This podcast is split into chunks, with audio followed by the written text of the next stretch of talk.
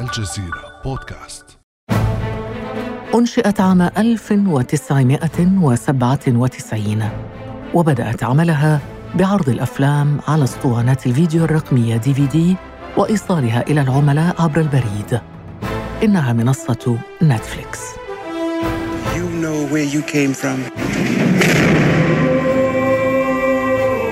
What's your name? Malcolm Little. No. That's the name of the slave masters who own your family. You don't even know who you are.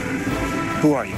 وبعد مرور ربع قرن على إنشائها دخلت نتفليكس أغلب البيوت مقابل اشتراكات مالية قبل أن تنتقل إلى إنتاج الأفلام والمسلسلات لتصبح المنصة منافساً لكبرى شركات الإنتاج السينمائي أنتوا راح تكلمي من 122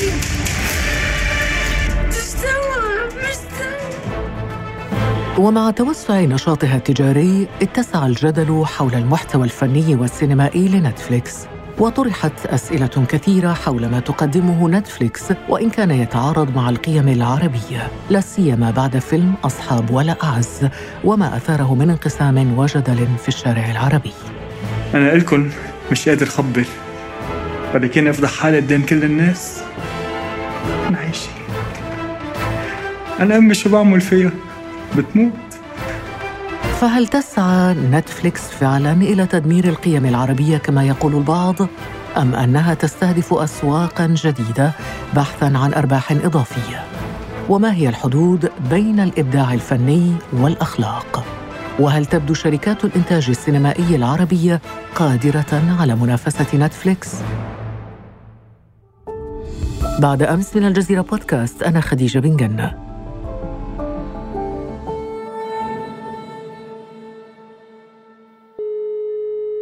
يسعدني أن أستقبل في هذه الحلقة الناقد السينمائي المصري أسامة صفار. صباح الخير أستاذ أسامة. صباح النور يا فندم. صباح أستاذ أسامة صفار استمعنا إلى آراء مختلفة حول فيلم أصحاب ولا أعز. هل برأيك فعلا هذا الفيلم يهدم القيم العربية أم أنه ربما يفضح ظواهر يخفيها المجتمع كما يرى البعض؟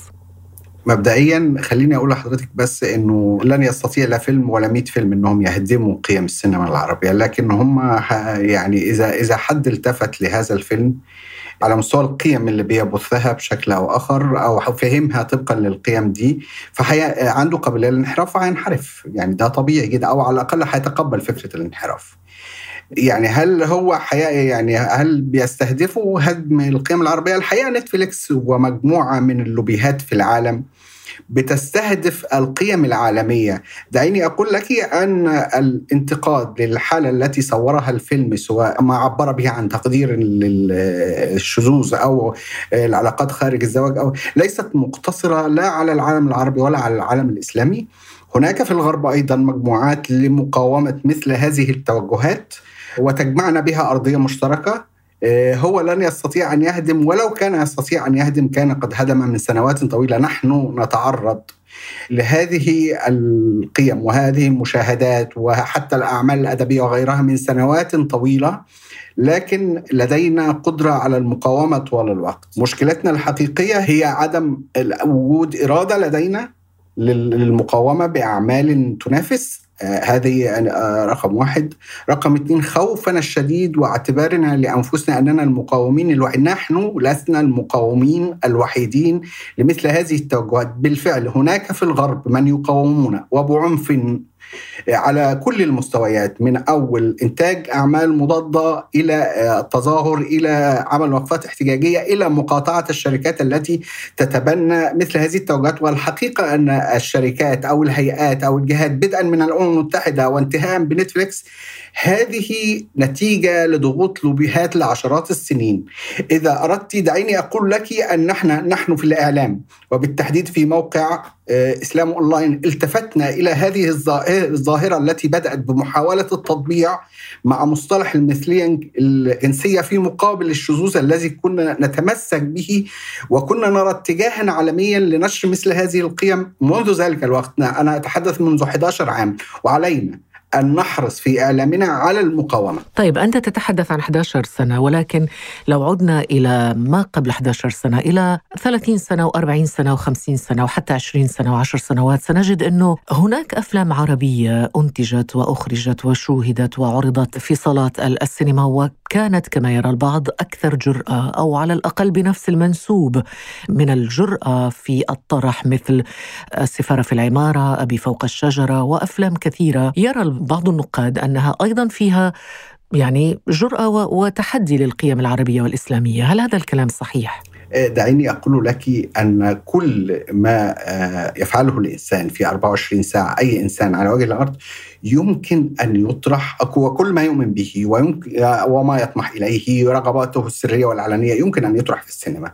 لكن التناول هو المشكلة. كيف نتناول؟ كيف نرتقي في تناولنا الفن مسألة لا تتعلق بالفجاجة والابتذال. نحن إذا تحدثت عن أصحاب ولا أعز نحن نتحدث عن نسخة ليس فيها أي إبداع في المطلق ليس فيها إلا أنها النسخة رقم 19 من 18 فيلم واخد copy و paste بما فيه المشاهد والقطعات جوه جوه المشاهد. فمسألة إنه إبداع لا الحقيقة مش ما المسألة ما كانش فيها إبداع عشان ما ندعيش بس. وحتى بعض الممثلين كانوا واقعين من الإيقاع نفسه يعني. فمسألة إبداع لا الحقيقة ما فيهوش إبداع. إحنا بنقارن الآن بين الآن وأمس. هل هو نفس منسوب الجرأة ولا لا؟ في تجاوز؟ فيما يخص منسوب الجرأة بين الماضي والحاضر كان هناك تمثيل نسبي للظاهرة في المجتمع. هذه ظاهرة موجودة ولكن كيف تم تناولها؟ كيف تم الترويج للشاذ هنا والترويج للشاذ هناك؟ الفكرة ببساطة بعيدا عن اختيار حتى المبدع الفجاجة في التعامل مع الأمر. هل أنا أقدر أصور مش هطرح عليك بس سؤال. هل أنا أقدر أصور الأمر بما فيه من انحراف بمشهد آخر بإيحاء آخر غير إظهار ملابس داخلية ولا لأ؟ هو ده السؤال. السؤال هل أنا أقدر ألمح إنه اتنين بيحبوا بعض من غير ما أخليهم يمارسوا فعل الحب قدامي ولا لأ؟ هي إشارة لأنه ابتذال هذه الأفعال الخاصة جدا بين البشر هو جزء من القبح الذي هو مضاد تماما لفكرة الفن آه، لأنه الكمال الفني هو الكمال الأخلاقي وكمال الجمال هو الكمال الأخلاقي. كلاهما لا ينفصلان لو انفصلا فقد نقص الفن. لكن أستاذ أسامة هذه القيم التي يجسدها الفيلم قيم غريبة عن المجتمع العربي والإسلامي، نتحدث عن المثلية الجنسية، نتحدث عن الخيانة الزوجية، نتحدث عن انفتاح الأب المودرن الذي يسمح لابنته بالمبيت خارج البيت. هل هذه فعلا ظواهر موجودة في المجتمع العربي وجسدها الفيلم؟ هل هي أشياء كانت موجودة من قبل وشاهدناها في أفلام قديمة مثل عمارة يعقوبيان وقد جسدها الممثل خالد الصاوي آه، في شخصية آه، الرجل المثلي؟ كيف يعني ترى أنت كناقد القيم هل هي دخيلة أم موجودة في المجتمع؟ هي قيم آه، أو هي هي سلوكيات موجودة في المجتمع، لكن السؤال الأهم يا أستاذة هل هذه قيم منتشرة؟ لماذا هذا الفيلم؟ أين يدور هذا الفيلم في خريطة المجتمعات؟ بمعنى أن هناك طبقة معينة توجد فيها هذه القيم ومباحة والقيم مستباحة فيها. هل هذا معناه أنه يمكن تعميم الظاهرة على المجتمع كله اللي هو يحتوي طبقات كتير وأنواع كتير وفئات وطوائف نحن مجتمع متنوع. هذه الطبقة الوسطى العليا التي تدور فيها أحداث الفيلم شهدت من قبل. فيلم أعتقد أنه أرقى وأهم ولكنه كان يحتوي نفس القضايا تقريبا نسخة. لو تتذكرين عام 2002 قدم المخرج المصري هاني خليفة فيلم سهر الليالي وكان يحتوي على ثمانية نجوم بأربعة زيجات كل زيجة كان فيها نفس واحد خيانة زوجية الثاني يعني تلميح لشذوذ والثالث كذا والرابع ومدمن مخدرات وغيره وتقبلها المتلقي العربي؟ لأنها ما هو هذا هذه النقطة الجوهرية لأنها عرضت بذكاء ورقي لأنها عرضت بالتلميح وليس بالتشريح. طيب هنا سؤال مهم أستاذ أسامة. يعني يدخل في سياق هذه الملاحظة. إذا عندما نأخذ إنتاجا غربيا. فيلم الفيلم فيلم إيطالي. وعندما تنتج نسخة عربية من فيلم إيطالي أو أجنبي هل يجب أن يأخذ المنتج النسخة الأصلية بحذافيرها ويترجمها أم يمكن تكييفه مع قيم المتلقي؟ هي عملية فاشلة إذا أخذه بحذافيره فلمن تتوجه أنت؟ دي هذه عملية اتصال. الفيدباك هيرجع لك من الجمهور اللي هيستقبل رسالتك. طيب لو الجمهور ده مش فاهم ومش متفاهم لا اللغة ولا القيم طب هيتفاهم مع إيه؟ فمش هيستقبل فيلمك يعني فنيا في مشكلة حقيقية، يجب أن تتصرف في الفيلم باعتبار إنه ده فيلم عربي أو ده فيلم مصري أو ده فيلم لبناني. مش إنك تنقل النسخة الاجنبيه، نقل النسخة الأجنبية طب ما إحنا نشوف الفيلم الإيطالي أو الفيلم الكذا أو الفيلم الكذا لو عايزين نشوفه. إنما طالما نقل إلى نسخة عربية يبقى القيم العربية لازم تتدخل في المسألة. لكن السؤال الرئيسي أستاذ أسامة إنه الجمهور ماذا يريد؟ ما هي قيم الجمهور العربي؟ إذا كان الجمهور العربي كله يعني ما لا تدخل يعني بيت عربي إلا وتجد منصة نتفليكس موجودة آه، الجميع يشترك فيها والجميع يشاهد إنتاج نتفليكس الحقيقة كلمة الجمهور وكلمة المجتمع وكلمة الشعب هي كلمات غامضة وهي مجرد مصطلحات إجرائية لتسهيل دراسة الواقع. في الحقيقة هذا الجمهور ينقسم إلى أذواق وطبقات وأديان أحيانا ولغات مختلفة وبالتالي هناك شريحة تقبل أن تشاهد الأفلام شبه الإباحية أو المثلية الجنسية وهذا مقول وهناك شريحة أخرى تعرف بوجودها أو حتى تصادف أنها تشاهدها فتبدأ في الدفاع عن قضيتها ومهاجمة هذه الأفلام. فنعم الجمهور متنوع وهي طوائف مختلفة وهي أنواع مختلفة والطبيعي أن يشاهد من يريد وأن ينتقد من يريد أيضا. لكن أستاذ أسامة صفار يعني واضح تماما إنه في الفترة الأخيرة صار هناك اهتمام كبير من محطة نتفليكس بالإنتاج الدرامي العربي. ويبدو إنه فيلم أصحاب ولا أعز المثير للجدل ليس سوى أول الغيث لأنه نتفليكس اشترت حقوق بث عدد كبير من الأفلام العربية الممنوع عرضها أصلا في الدول العربية. لماذا برأيك جاء فجأة هذا الاهتمام الكبير من محطة نتفليكس بالإنتاج الدرامي العربي؟ يعني نحتاج نراجع قليلا الأرقام فقد اكتفى توقف آه، عدد أو ال target عجز عجزت نتفليكس عن تحقيق ال target من المشتركين الجدد في عام 2021 رغم ال pandemic وال lockdown في معظم دول العالم. هذا معناه ببساطة أنه آه، آه، تعلمين أن الشركة التي لا تتقدم تتأخر وهذا مزعج جدا بالنسبة لهم. لكن الأسباب الموضوعية المتعلقة بأنه مشتركيهم مشتركيهم بيقلوا وسهمهم بالتالي في البورصة بيقل. هذا مبرر بإنشاء على الأقل أو صعود إنشاء وصعود حوالي عشر منصات مرئية في الفترة الأخيرة من ضمنها HBO و Hulu تلفزيون Hulu. و Universal و Warner كل كل شركة إنتاج كبرى صنعت منصتها الخاصة وسوف تبث إنتاجها الخاص وبالتالي ظهر منافسين وهؤلاء المنافسون بدأوا يأخذون من الكيكة الكبيرة في العالم كله نصيب. بالإضافة إلى إدراك أوروبا لخطورة هذا الأمر فبدأت بدأ ال business المحلي مثلا في ألمانيا في إنشاء منصة خاصة بالألمان.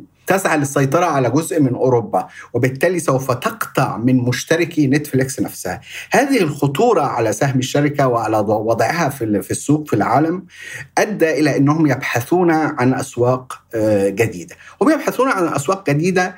المفترض أن رجل العمل الذي يبحث عن سوق جديد يرى آه، أو يبحث عما يرغب بمشاهدته الآخرون أو السوق الجديد. لكن نتفليكس في الحقيقة تتبنى بشكل سمج وشديد السخافة فكرة نشر نشر المثلية الجنسية بطريقة مفتعلة وغير فنية لدرجة أن كل الأعمال بلا داعي وكأن الضغوط التي تمارسها اللوبيهات مجتمع LGBTQ في السنوات العشر الأخيرة قد أثرت بدرجة جعلت من نتفليكس مجنده لصالح هذا الاتجاه. إضافة إلى ما قلته أستاذ أسامة صفار الأرقام والاحصائيات تقول أنه آه، نتفليكس اشترت حقوق بث 58 فيلم عربي ل 47 مخرج هذا فقط منذ التاسع من ديسمبر الماضي. يعني هنا السؤال أستاذ أسامة. عندما تشتري نتفليكس هذه الأفلام والمسلسلات العربية هل يفترض أن تكون هذه المسلسلات والأفلام متطابقة مع قوانين ومعايير آه، منصة نتفليكس. يعني هل تفرض المنصة على المنتج أن يراعي معايير نتفليكس اللي هي يجب أن يتطرق إلى المثلية الجنسية وإلى الإباحية وإلى هذه الأمور؟ إن لم يلتزم بمتطلبات نتفليكس لن تدفع مليما واحدا لن يكون هناك لقاء للتفاوض حول العمل من الأصل. هي مسألة منتهية. 58 فيلم أو غيره إذا كانت من التراث العربي من الأفلام العربية القديمة فقد توضع وشهدت السنوات الماضية شراء عدد من الأفلام أو عدد من عروض الأفلام بالتحديد على منصة نتفليكس من باب التجريب فقط. لكن إذا ثبتوا أقدامهم بقوة في السوق العربي سوف يفرضون شروطهم لأنها في ظني أنها مفروضة على نتفليكس نفسها. لكن هنا السؤال أستاذ أسامة هل وراء كل هذا منطق الربح؟ المنطق المادي المنطق التجاري هو الذي يتحكم في هذه المسألة؟ في لحظة معينة وهذا سؤال شديد الأهمية وكبير جدا هل هناك من يدفع لنشر قيم أم هناك قيم تنشر لجلب الأموال؟ أي أيهما. في لحظة معينة شركة مثل نتفليكس حجمها أصبح أكبر مما توقع مؤسسوها وملاكها نعم آه، تتبنى مجموعة من القيم لأن أموالها قادمة قادمة. لأن لديها 210 مليون مشترك يدفع شهريا آه، والرقم يمكن أن يتزايد. وبالتالي نعم يمكنها أن تتبنى وتتحول إلى ما يشبه بين قوسين منظمة أو حتى دولة تنشر قيمها في الخارج. هذا صحيح. لأنه كمان هذه هي معضلة السينما انه في أحيان كثيرة كنت أسأل أحد المنتجين أنت رجل في مصر أنت رجل تفهم جيدا في السينما لماذا تنتج مثل هذه الأفلام التافهة؟ فكان يقول ببساطة أنا لا أستطيع أن أغامر بأن أنتج أفلام مكلفة وأخاطر بأنها لا تقبل من الجمهور. هذه أفلام سهلة ندفع فيها مبالغ بسيطة ولا نريد أن نغير ذوق الجمهور ليطلب أفلاما قوية فبعد ذلك قد لا نستطيع تقديم أفلاما قوية.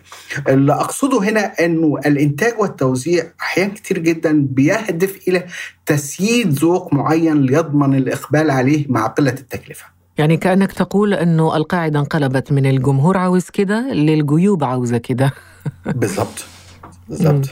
طيب في في إحصائيات آه، أستاذ أسامة يعني إحنا منذ بداية الحلقة ونحن نتحدث عن ظاهرة بدون أن نستند في الواقع إلى أرقام وإحصائيات حول حجم انتشار نتفليكس عربيا. آه، عربيا لا آه، لكن عالميا هو 210 مليون مشترك حتى الآن. عبر العالم. آه حول العالم. وهذا رقم ضخم جدا بالنسبة لشركة واحدة يعني. بالإضافة يعني دعيني أقول لك أن مستقبل نتفليكس ليس ورديا بشكل كامل. طيب ما الذي ما الذي يجعلك متيقنا انه مستقبل نتفليكس ليس ورديا مع كل هذا الإقبال العربي عليها؟ آه لا ما هو الإقبال العربي على فكرة آه، مهما كانت نسبته هي نسبته قليلة جدا. يعني هو ليس مثلا دعيني أقول لك هو ليس مؤسسة مالية كبرى تقوم بشرائها آه، مؤسسة اقتصادية عربية فتضخ أموال لا هي مشترك فردي. المشترك ولكن الفردي ولكن العربي نعم ولكنها يعني موجودة ومنتشرة ولا يمكن أن تدخل اليوم بيتا عربيا. إلا وتجد أن يعني هذه العائلة مشتركة في نتفليكس. الآن السؤال أنه هل البدائل موجودة حتى لا نقول لهذه العائلة لا تشتركي في نتفليكس؟ عندك مثلا الشاهد وهي شيء عربي يعني منصة عربية خلينا نقول بين قوسين هي نتفليكس العربية ولكن الاشتراك في الشاهد أقل بكثير من الاشتراك في نتفليكس. نعم يا سيدتي لأنه لدينا السياسة تحولت إلى مرض. إذا كان الاختيار سياسيا فمن الطبيعي أن يكون جمهور محدود. لدينا سقف ليس مرتبطا بالقيم ولكن مرتبط بإرادة الأشخاص ومدى الرضا عنهم. نحن نريد إذا أردنا أن ندخل سوق البزنس فعلينا أن نتعامل باحترافية. سوق الإعلام نتعامل باحترافية. أن المسألة لا تكون مرتبطة لا بهوى شخص ولا بهوى نظام. لكن هل العرب عاجزون عن تقديم منصات رقمية بديلة لنتفليكس. تعرض عليها الدراما العربية أو الإنتاجات الدرامية العربية تراعي القيم العربية. وفي نفس الوقت تضاهي نتفليكس فنيا وإبداعيا؟ المساحات الفنية العربية ليست عاجزة لكن أصحاب الإمكانيات رافضة. يعني يرفضون هذا الأمر القابلون لتمويل مثل هذا المشروع الذي بالمناسبة هو مربح جدا لكنه يحتاج معادلة محترفة طيب شو ما الحل؟ أن نقاطع نتفليكس؟ اختيار مطروح المقاطعة اختيار مطروح والاختيار والانتقاء اختيار مطروح أيضا لكن آه، مقاطعة نتفليكس تتطلب أولا أن تدعم المجتمعات على الأقل إنتاجها السينمائي على الأقل تلفزيوناتها المحلية في عرض أفلام محترمة أو إنتاجها المحلي المحترم.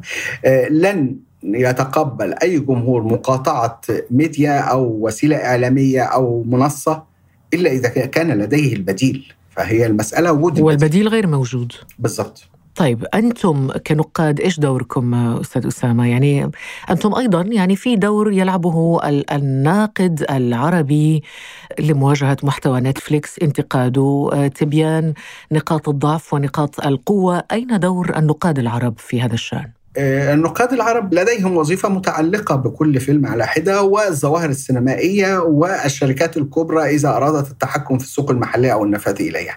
نحن نحاول من خلال سواء لقاءات التلفزيونية أو الإذاعية أو الكتابة في مقالاتنا بالتنبيه إلى أن مثلا بمناسبة الكلام عنه مثلا فيلم أصحاب ولا أعز يا جماعة لا يمكن عدوى الانبهار الغريبة دي تصيب بالناس يعني هذا فيلم منقول نقل مسطرة. copy و paste كيف تحدثون عن إبداع هذا فيلم حقق مقولة استدراج الناس بحقائق خارج العمل الفني للفت أنظارهم بعيدا عن العمل الفني الذي ليس فيه محتوى أصيل أو يعني يعني كان على المنتج كان مستقل. كان على المنتج أن يكيفه مع القيم العربية مثلا؟ إذا كان هذا الأمر من اهتمامات المنتج لكن تصوري أن طب في هذه آه، الحالة ربما اهتمامات المنصة لا تعرضه آه، المنصة عرضته لنفس أسباب لنفس أهداف المنتج لأن هناك ملاحظات على إدارة نتفليكس يعني خاصة القسم العربي فيها لأن هذه الإدارة آه، بالمناسبة هي تعمل منذ أربع سنوات أو خمسة على استقبال أعمال شديدة الابتذال وغير راقية فنيا على الإطلاق وليس فيها إضافة بأي معنى من المعاني. إذا أنت آه، في الأخير أستاذ أسامة أنت كناقد ترى أنه من المفيد مقاطعة منصة نتفليكس بين قوسين. لتأديبها على الأقل. أتمنى أن تكون لدينا الإمكانيات لهذه المقاطعة. طيب هنا على ذكر المقاطعة يجب أن نشير إلى أنه المنصة منصة نتفليكس خسرت تسعة مليارات دولار من قيمتها السوقية بعد إطلاق هاشتاج cancel نتفليكس. تعليقي باختصار نحن جربنا أن نكون فعالين وأعتقد أن رد الفعل سيكون بعد هذه الخسارة عمل اعتبار للجمهور العربي. طيب نصيحة أخيرة كناقد أستاذ أسامة للجمهور. نصيحة أخيرة أن نتوقف عن فكرة تكييف الأمور سياسيا أن نطلق أعمالا فنية حقيقية نحاول أن نفكر في مشروع وهو مربح. أقسم بالله أنه مربح. مشروع لمنصة حقيقية مستقلة يشبه ما فعلته الجزيرة في 96 نعم. جميل. إذا هذه النصيحة الجميلة ننهي بها هذه الحلقة. وسهرناك بصراحة. أنا أشكرك جزيل الشكر لأنه يجب أن يعرف المستمع أنه أنت سهرت من أجل مستمع برنامج بعد أمس والساعة الرابعة فجرا عندكم في كندا. شكرا جزيلا لك أستاذ أسامة. تحت أمر حضرتك وتحت أمر نتمنى لك. ليلة سعيدة وشكرا جزيلا لك أستاذ أسامة صفار الناقد المصري. كنت معنا من كندا. تسلمي يا أستاذة ربنا يكرمك. كان هذا بعد أمس.